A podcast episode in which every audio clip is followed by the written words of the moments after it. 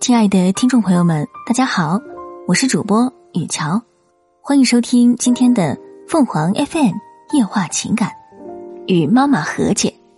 小时候，我特别不喜欢我妈，和我爸的温和随意相比，他总是那么严厉。从小，父亲对我采取的是放养式教育，我可以大声的笑，可以穿着短裤短衣到处跑。也可以小小年纪就独自骑自行车在小弄堂里自由穿梭。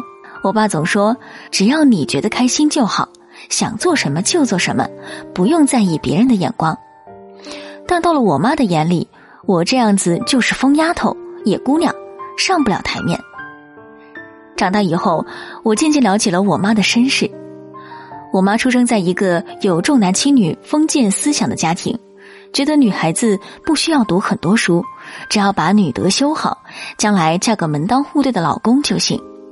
可我妈性格偏偏争强好胜，她靠着自己优异的学习成绩考上了医学专科学校，最后离开家乡进了大城市的医院工作。然后她又不顾家里的反对，和同院工作的我爸自由恋爱，结成了夫妻。我爸说：“你妈这一路走来不容易。”所以他才特别好强，也对你要求特别高。我听完却撇撇嘴，心想：他自己受过的苦，凭什么让我再受一遍？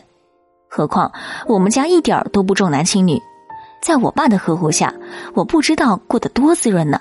初中毕业后，心思一直不在学习上的我，没能考上什么好学校，只进了一所职业学校。接到录取通知书的那天。我依然没心没肺的找同学疯玩了一天，我妈却气得连晚饭都没吃，一个人躲在角落里唉声叹气了好久。进了职业学校后，并没有我想象中那样轻松的生活，身边的同学都忙着泡网吧、打游戏、谈恋爱，我却被我妈管得死死的，什么出格的事情都不许做。她总是一边念叨：“当初都怪我工作太忙，没时间好好管你。”让你爸把你宠坏了，一边把厚厚的一摞书拍在我的面前，说：“趁着还年轻，好好学。我就不信你念不好书。”在我妈的逼迫下，我一边学习学校的课程，一边自学准备考大专。有一次，我刚考完期末考试，晚上想看会儿电视放松一下，没想到刚在沙发上坐下，我妈就开始催我：“走开，还不快看书去！”忽然，我心里积郁很久的委屈就爆发了，对着我妈一阵发飙。整天就是看书看书，难道我不累吗？我是人，不是机器。我妈目瞪口呆的看着我，半天才反应过来。你不得了了，敢和我顶嘴了？翅膀还没硬呢，就想翻天了？我倔强的昂起头，和他对视着。那一次，要不是我爸在一边看形势不对，赶紧来劝架，我估计我和我妈真的能打起来。虽然我讨厌我妈，可还是在她的威逼下乖乖的自学英语，并凭着一口流利的英语找到了一份非常不错的工作。我有些感激我妈，但我从来没在嘴上服过软。我和我妈依然一见面说不了几句话就得吵，我总觉得。我妈这么强势，我这辈子都不会和她亲近起来。直到我爸生病去世，我才改变了这种看法。那天操办完父亲的后事，我正打算回自己家，我妈她轻轻的问我：“今晚你能不能留下来陪陪我？”虽然我妈的声音很小，还带着一丝丝的犹豫，但我还是被惊到了。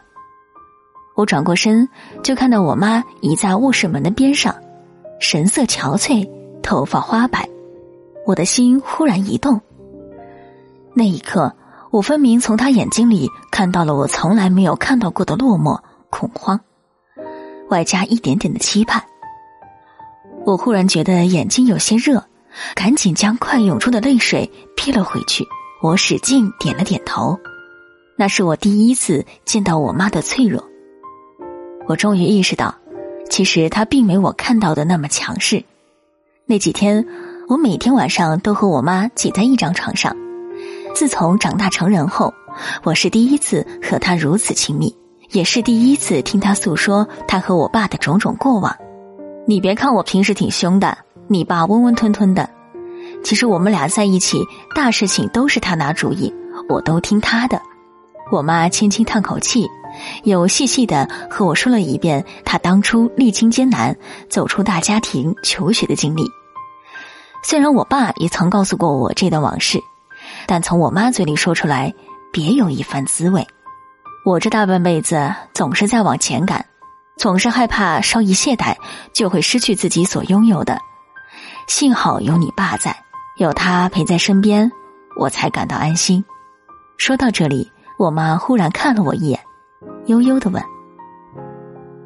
你不恨妈妈吧？我老是逼着你，要求这要求那，一定给了你很大的压力。”我摇摇头，想说些安慰她的话，却终究不知该说什么。我忽然转身给她一个拥抱。也许此刻这是最能表达我心意的方式了。我妈一愣。随后，脸上居然露出了一个羞涩的微笑。从此，我就充当起了我爸的角色，陪伴我妈，成为她的依靠。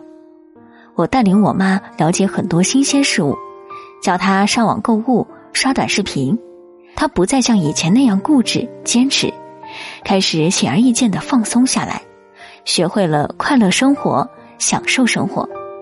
那天，我穿了一条新买的破洞牛仔裤去看我妈。进门前，我还有些担心，怕被他说，便故意用手里拿着的纸袋遮住大腿。没想到，我妈一眼就识破了我的伎俩。你这条破洞裤挺好看的，干嘛非得挡着？我不好意思的挪开了纸袋。我妈又凑到我跟前，仔细打量了一眼。知道为什么你这条裤子好看吗？因为左右腿的破洞不对称。上次我看到一个女孩穿的。两边是对称的破洞，那就太呆板了。我目瞪口呆的看着我妈，没想到她竟然评价的头头是道。我的审美还不错吧？我妈得意的笑笑，说完又来了句：“对了，你来了正好帮我参谋参谋，我也打算买条牛仔裤，就是不知道该买直筒的还是紧身的。你等会儿帮我看看。”我使劲点着头。那一刻，我觉得我妈可爱极了，我真的很爱她。